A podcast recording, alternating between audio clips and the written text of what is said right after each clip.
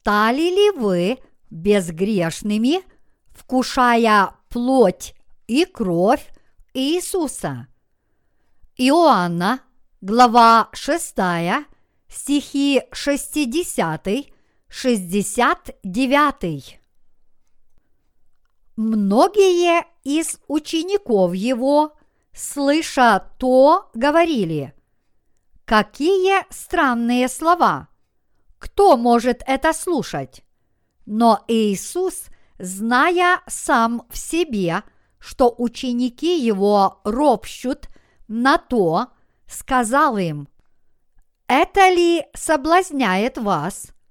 Что ж, если увидите Сына Человеческого, восходящего туда, где был прежде, Дух животворит, плоть не пользует немало.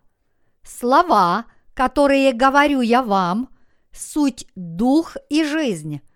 Но есть из вас некоторые неверующие, ибо Иисус от начала знал, кто суть неверующие и кто предаст его, и сказал, «Для того-то и говорил я вам, что никто не может прийти ко мне, если то не дано будет ему от Отца моего». С этого времени – многие из учеников его отошли от него и уже не ходили с ним. Тогда Иисус сказал двенадцати, «Не хотите ли вы отойти?» Симон Петр отвечал ему, «Господи, к кому нам идти? Ты имеешь глаголы – вечной жизни, и мы уверовали и познали, что Ты Христос, Сын Бога Живаго. Многие люди знали, что Господь удовлетворил плотской голод, сотворив пустыне чудо двух рыбок и пяти хлебов – и стали плотскими последователями Иисуса. Как вам известно, чудо пяти хлебов и двух рыбок – это история о том, как Иисус насытил более пяти тысяч голодных людей двумя рыбками и пятью ячменными хлебами. И они очень его за это полюбили – они, наверное, думали, о, царь иудейский, это наш царь, он царь нашей страны. У нас будет еда от одной только молитвы благословения, если мы сделаем его нашим царем. Они шли за ним, выкрикивая его имя. Иисус, Иисус, от восторга они, наверное, бежали то впереди, то позади него, а некоторые пытались нести его на своих плечах. Иисус никогда не взгромоздился бы им на плечи, сколько бы они не возвеличивали его как царя. Но люди молились в ожидании еще одного чуда. Но вдруг Иисус сказал, «Я хлеб жизни, ешьте этот хлеб». Люди сочли это странным, потому что Он сказал это после того, как сотворил чудо пяти хлебов и двух рыбок. Они, наверное, пришли в ужас – потому что после того, как Иисус их накормил, сотворив чудо пяти хлебов и двух рыбок, он неожиданно призвал их есть его плоть и кровь, вместо того, чтобы дать им настоящую еду для их плоти. Они, наверное, сочли это странным, когда Иисус сказал, «Моя плоть – это ваша пища, ешьте ее». А когда Он сказал, «Моя плоть – это ваше питье», они, наверное, пришли в ужас и подумали, «Ну, это уже слишком, он сошел с ума» а всего лишь недавно он был нормальным человеком. Почему это он вдруг говорит такие странные вещи? Как он может называть себя хлебом и питьем? Это и правда чересчур. Ешьте плоть и кровь Иисуса с духовной верой. Но Господь ясно сказал, «Хлеб же, который я дам, есть плоть моя». Иоанна, глава 6, стих 51.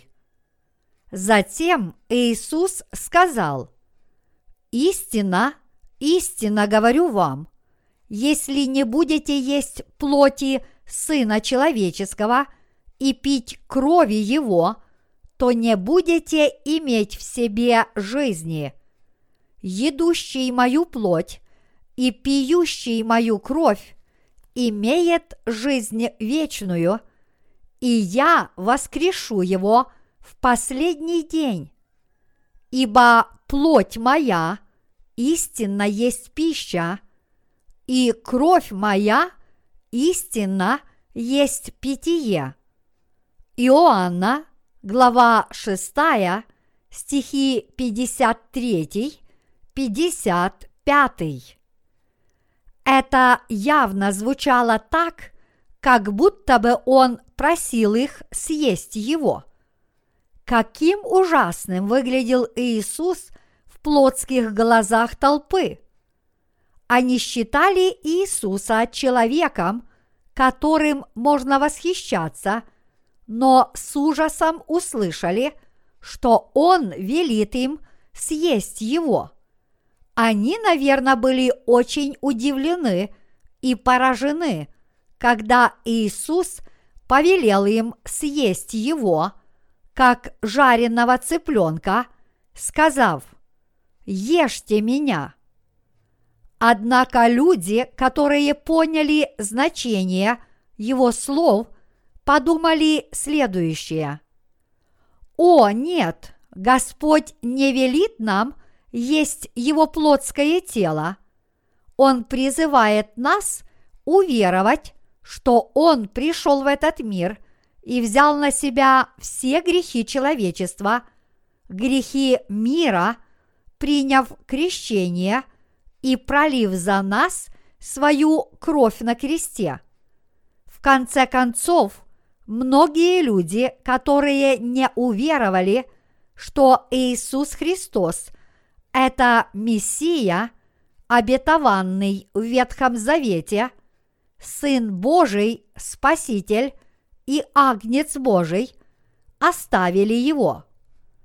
После того, как все люди его оставили, Иисус спросил двенадцать учеников – не хотите ли вы уйти? Наверное, от Иисуса ушли все, кроме его двенадцати учеников.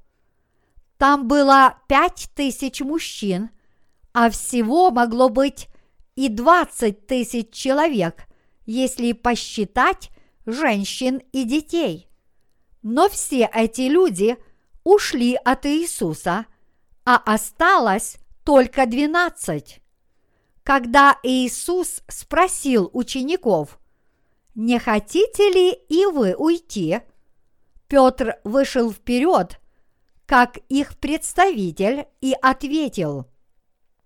Петр дал правильный ответ и в другом случае сказав, «Ты Христос, Сын Бога Живаго». Когда Иисус спросил своих учеников, «А вы за кого почитаете меня?» Тогда Иисус сказал, «Блажен ты, Симон, сын Ионин, потому что не плоть и кровь открыли тебе это, но Отец мой, сущий на небесах». А в этот раз Петр ответил, «Господи, к кому нам идти? Ты имеешь глаголы вечной жизни». Иоанна, глава 6, стих 68. Что ученики Иисуса думали о своем учителе? Они считали Иисуса Мессией и Спасителем, обетованным в Ветхом Завете. Они считали Иисуса Богом, который пришел в этот мир в человеческой плоти, Спасителем, который спасет их от грехов, и Сыном Божьим. А вы в это верите? Кто имеет слово вечной жизни? Наш Господь. Кто дает нам жизнь? Наш Господь. Слово вечной жизни есть у нашего Господа. Мы должны исповедать свою веру, подобно Петру, который сказал, «Господи, к кому нам идти? Ты имеешь глаголы вечной жизни. Мы можем жить в Его жизни, потому что мы вкушаем Слово Божье. Без Слова Божьего мы бы жить не смогли. Без Него наши души не проживут ни минуты. Никто не смог бы выжить, если бы не Божье Слово истины, и если бы в этом мире не было Библии, в которой оно записано. Никто не смог бы поддерживать свое существование без церкви, которая правильно проповедует Слово Божье.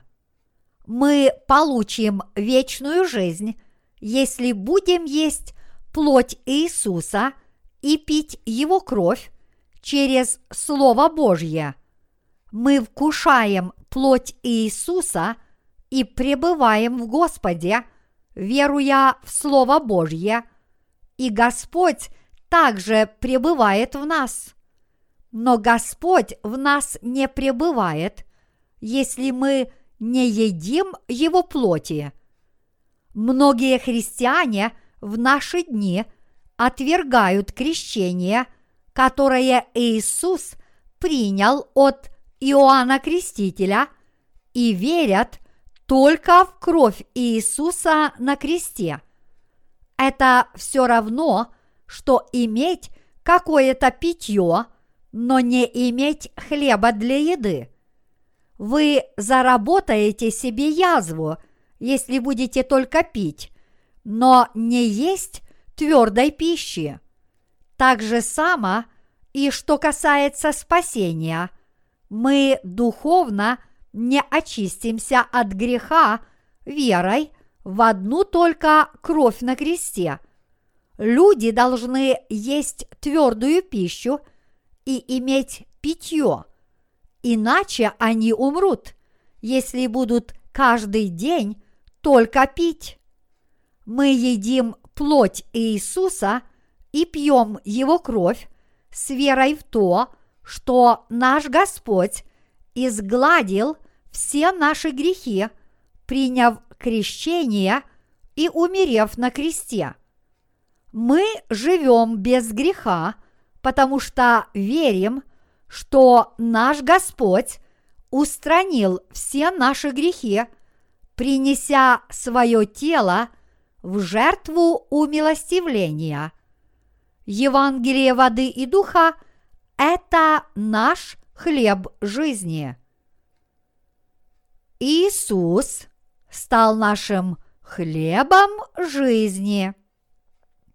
Наши души получили пищу, уверовав в дело которые совершил Иисус, и продолжают жить ради Его правды. Какими мы были бы людьми, если бы не верили в правду Божью? Если бы мы не верили в Божью правду, наша жизнь была бы полна лишений. Меня бы уже не было в живых. Я признаю, что если бы у меня не было ничего общего с Господом, я был бы человеком, которому незачем было бы жить. Нет смысла жить без спасения от греха посредством Господней правды, и не было бы никакой разницы, когда эта жизнь закончится, сейчас или через несколько лет. Сейчас мне уже за 50, и по мирским понятиям это означает, что я прожил более половины своей жизни. Это был бы слишком долгий срок, если бы я не имел в своей жизни никаких целей. Зачем жить больше, если мы все равно умрем? Я считаю, что лучше умереть, чем вкусить все горечи жизни. Поэтому я хочу, чтобы вы знали, что достойной является только та жизнь, которая посвящена делу распространения Евангелия воды и духа, и только она придает смысл нашему существованию. Перед тем, как встретить Господа, я верил в буддизм.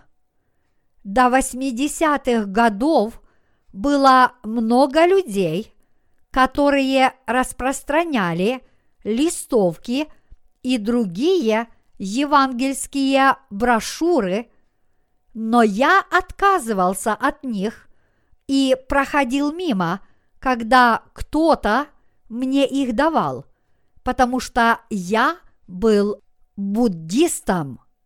Потом я однажды нашел на улице книжку, которая содержала только Евангелие от Луки.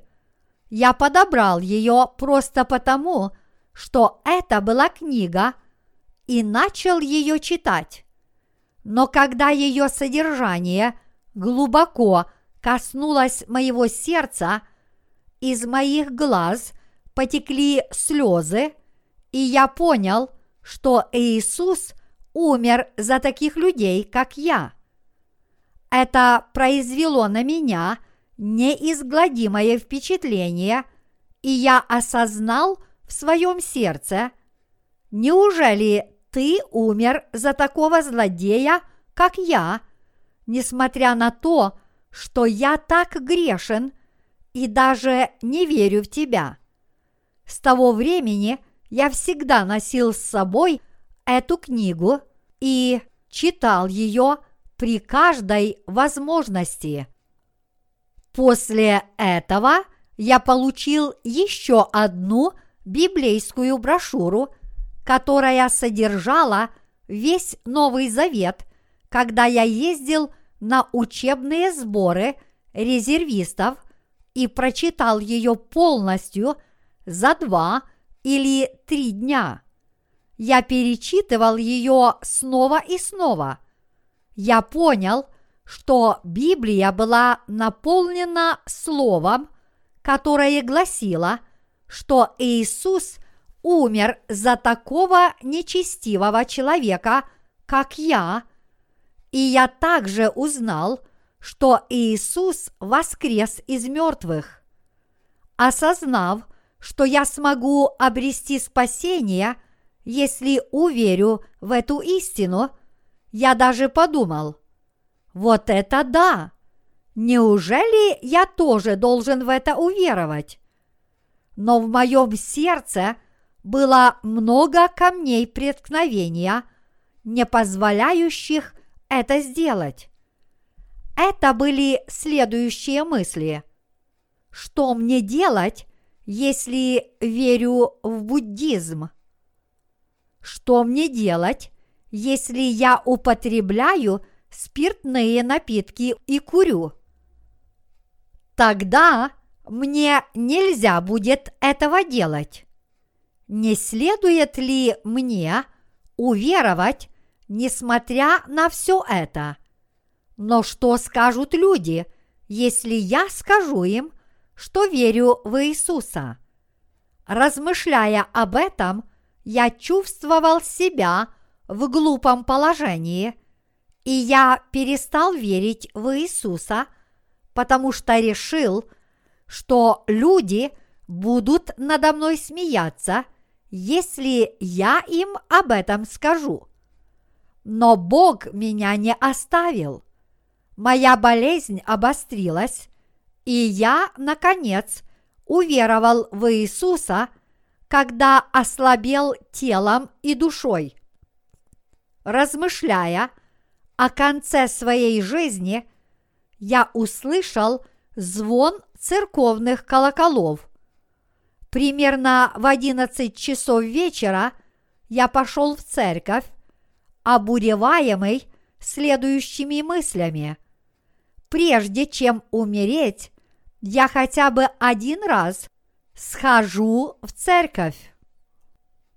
В то время в большинстве церквей двери не запирали – я вошел в темную церковь и сел. Я не знал, как молиться, а просто сидел и молился своими словами.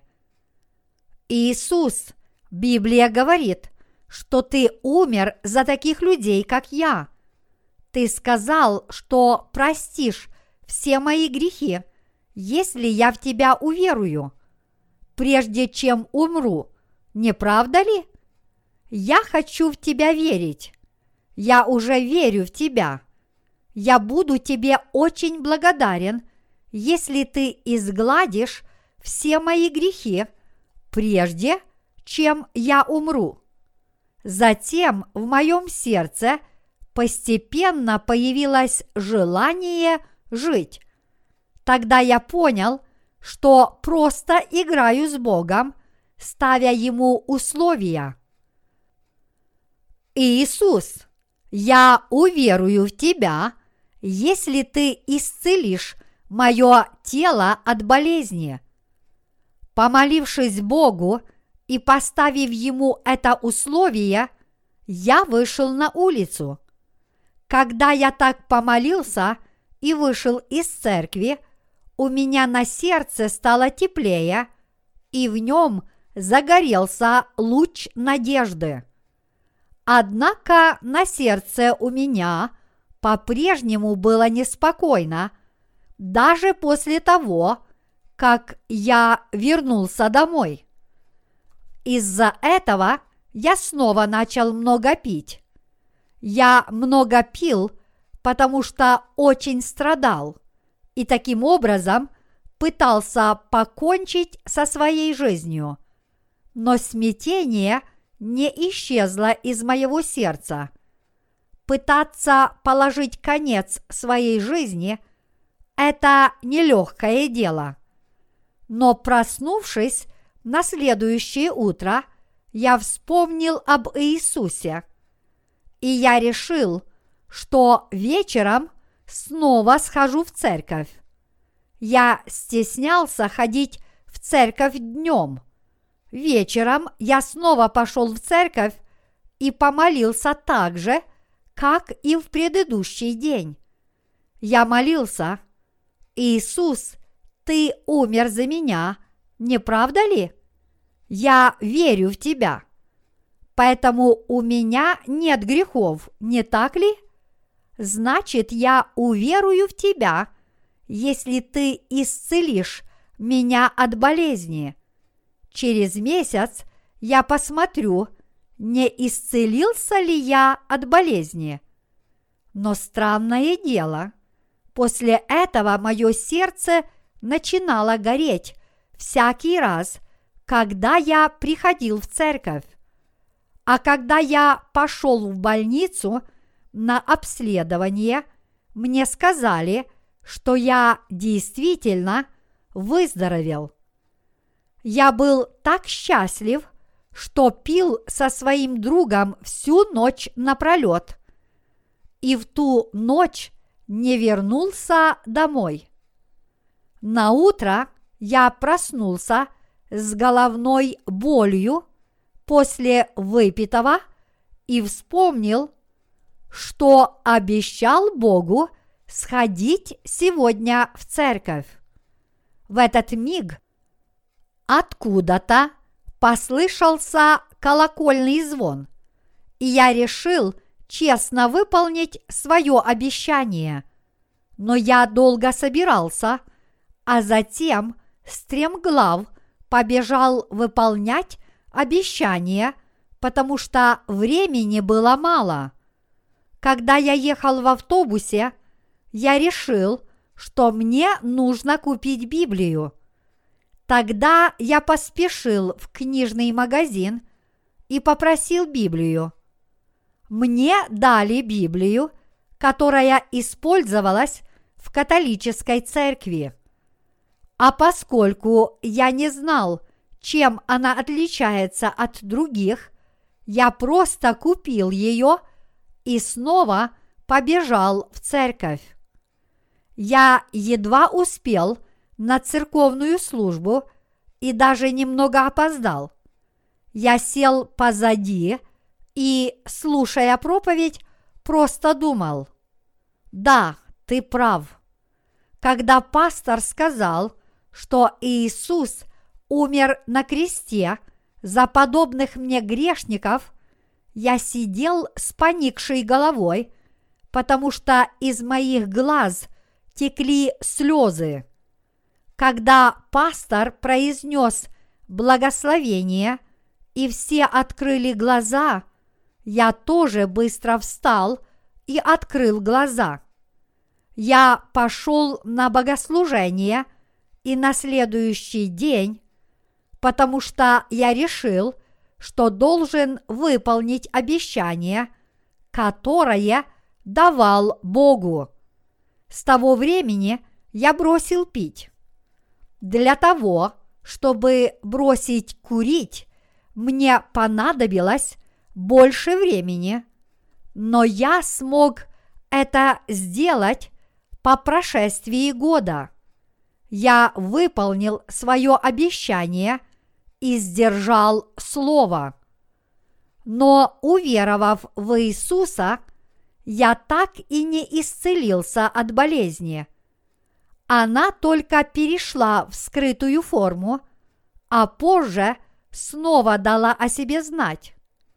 Моя болезнь, которая уже казалась вылеченной, снова вернулась, и по рекомендации своего друга я пошел в католический госпиталь, в котором лечили бесплатно и прошел там курс лечения.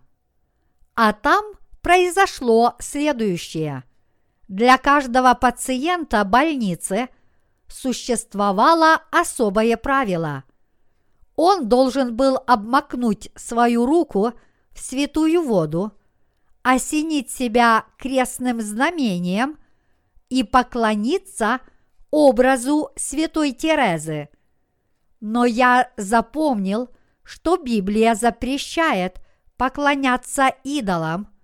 И тогда я сказал им, я не могу этому кланяться, потому что Бог не велел поклоняться никакому кумиру. Видите, какой у меня сейчас характер? А тогда он был еще хуже. И вот я сказал им, что не смогу этого сделать. Но они попытались меня переубедить и сказали, не следует ли тебе выполнять установленные здесь правила, раз ты пришел сюда на лечение? Но я ответил им, что все равно не смогу этого сделать, и что они могут меня не лечить, если не хотят. Тогда они сказали мне, что сегодня я могу не поклоняться статуе и отпустили меня. Находясь в том госпитале, я узнал о католической церкви. Проведя в католическом санатории 9 месяцев, я стал очень ревностным человеком, потому что мне было жаль людские души, которые там находились, и потому что они учили священному писанию вопреки истине. Я был очень разочарован, потому что они молились кальвариям и читали молитву Аве Мария, которая гласит «Радуйся, Мария, благодати полная, Господь с тобою, благословенна ты между женами, и благословен плод чрева твоего, Иисус. Святая Мария, Матерь Божия, молись о нас грешных, ныне и в час смерти нашей. Аминь. Также они каждый день проводили причастие на основании учения о пресуществлении и делали много других бесполезных вещей. Таким образом, я никогда не подходил к статуе святой Терезы и не поклонялся ей. Но, несмотря на это, священники и монахини в госпитале не говорили мне ничего. Но неужели вы думаете, что я ничего не делал, пока лежал в госпитале.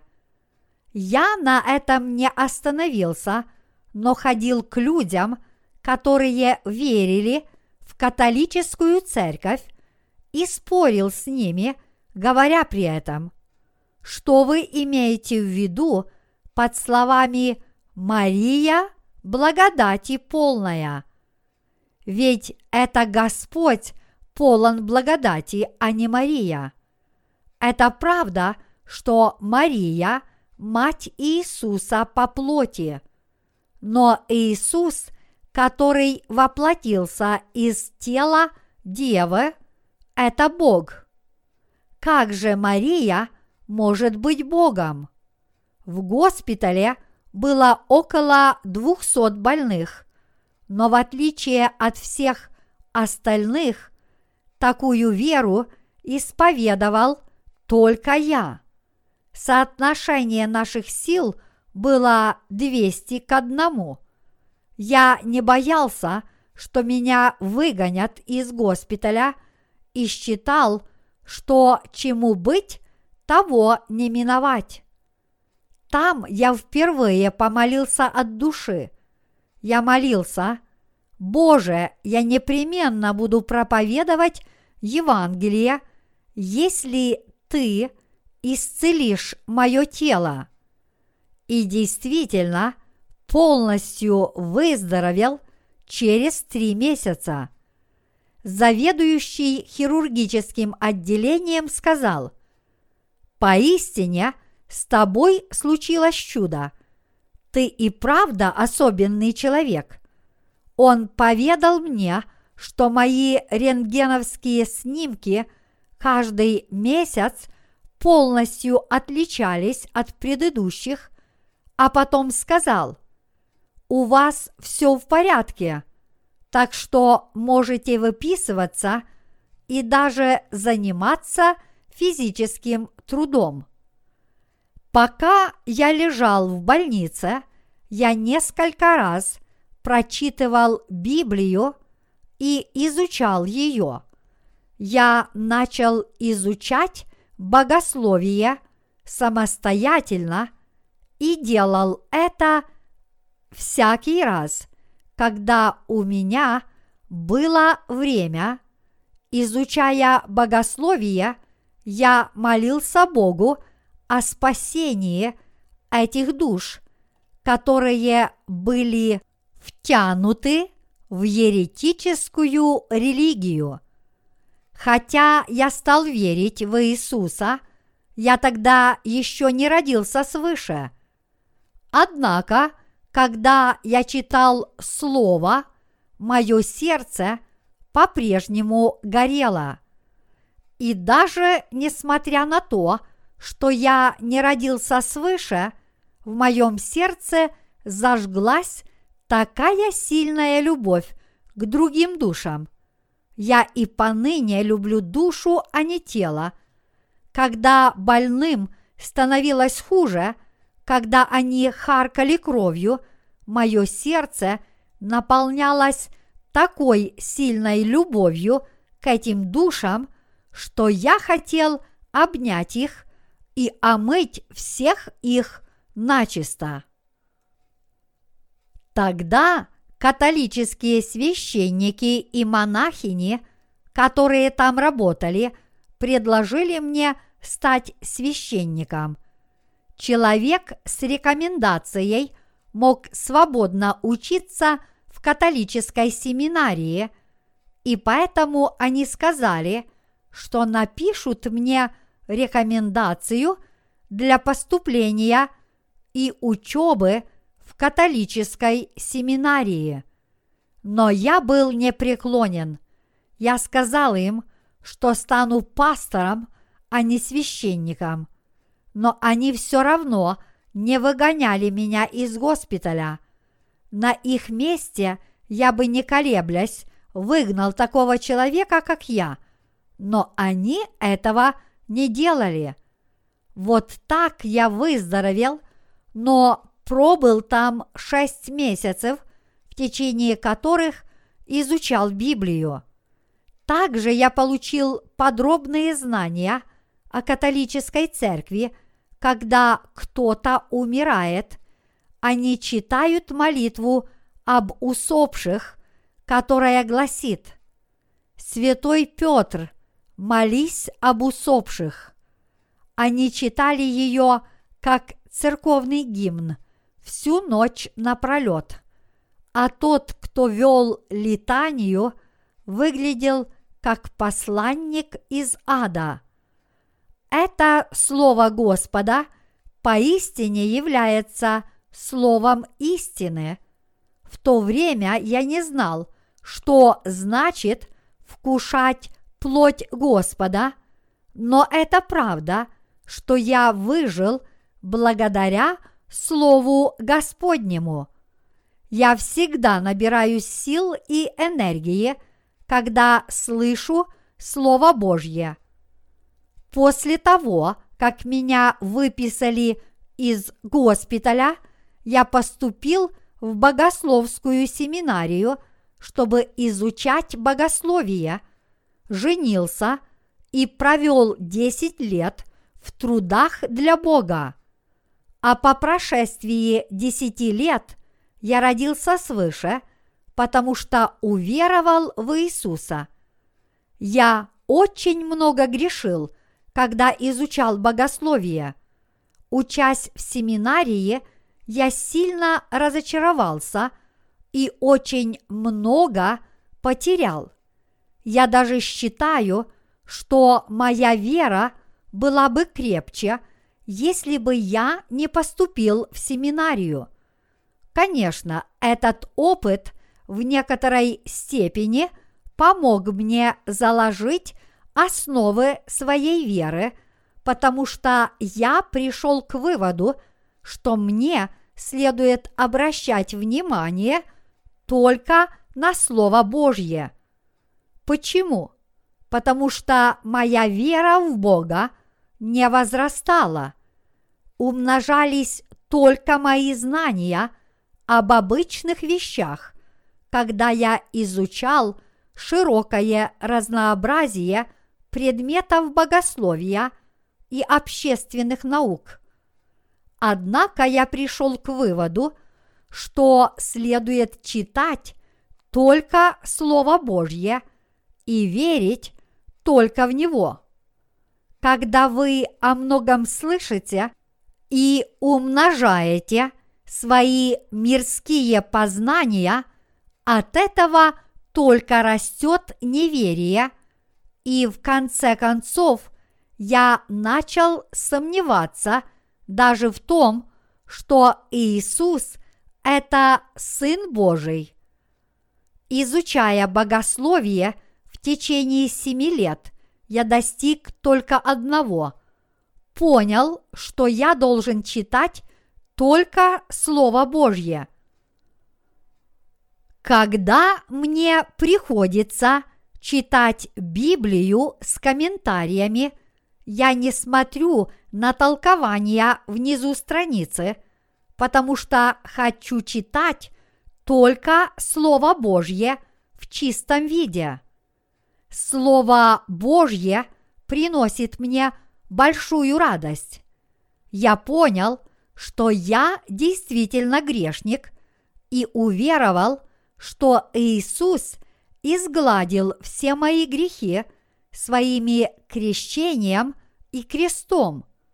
Я пробудился и очень многое понял только после того, как родился свыше через Евангелие воды и духа родившись свыше, по вере в Евангелие воды и духа, я стал очень счастливым человеком, потому что смог понять все, что прочитал в священном писании, и моя вера забила ключом. До рождения свыше я не знал, что значит вкушать плоть Иисуса – но я отлично это понял после того, как уверовал в Евангелие воды и духа. Вот оно что. Вкушать плоть Иисуса значит верить, что Иисус взял на себя все мои грехи, приняв крещение в реке Иордан, и что Он удалил от меня эти грехи. Я могу вкушать плоть Иисуса с этой верой.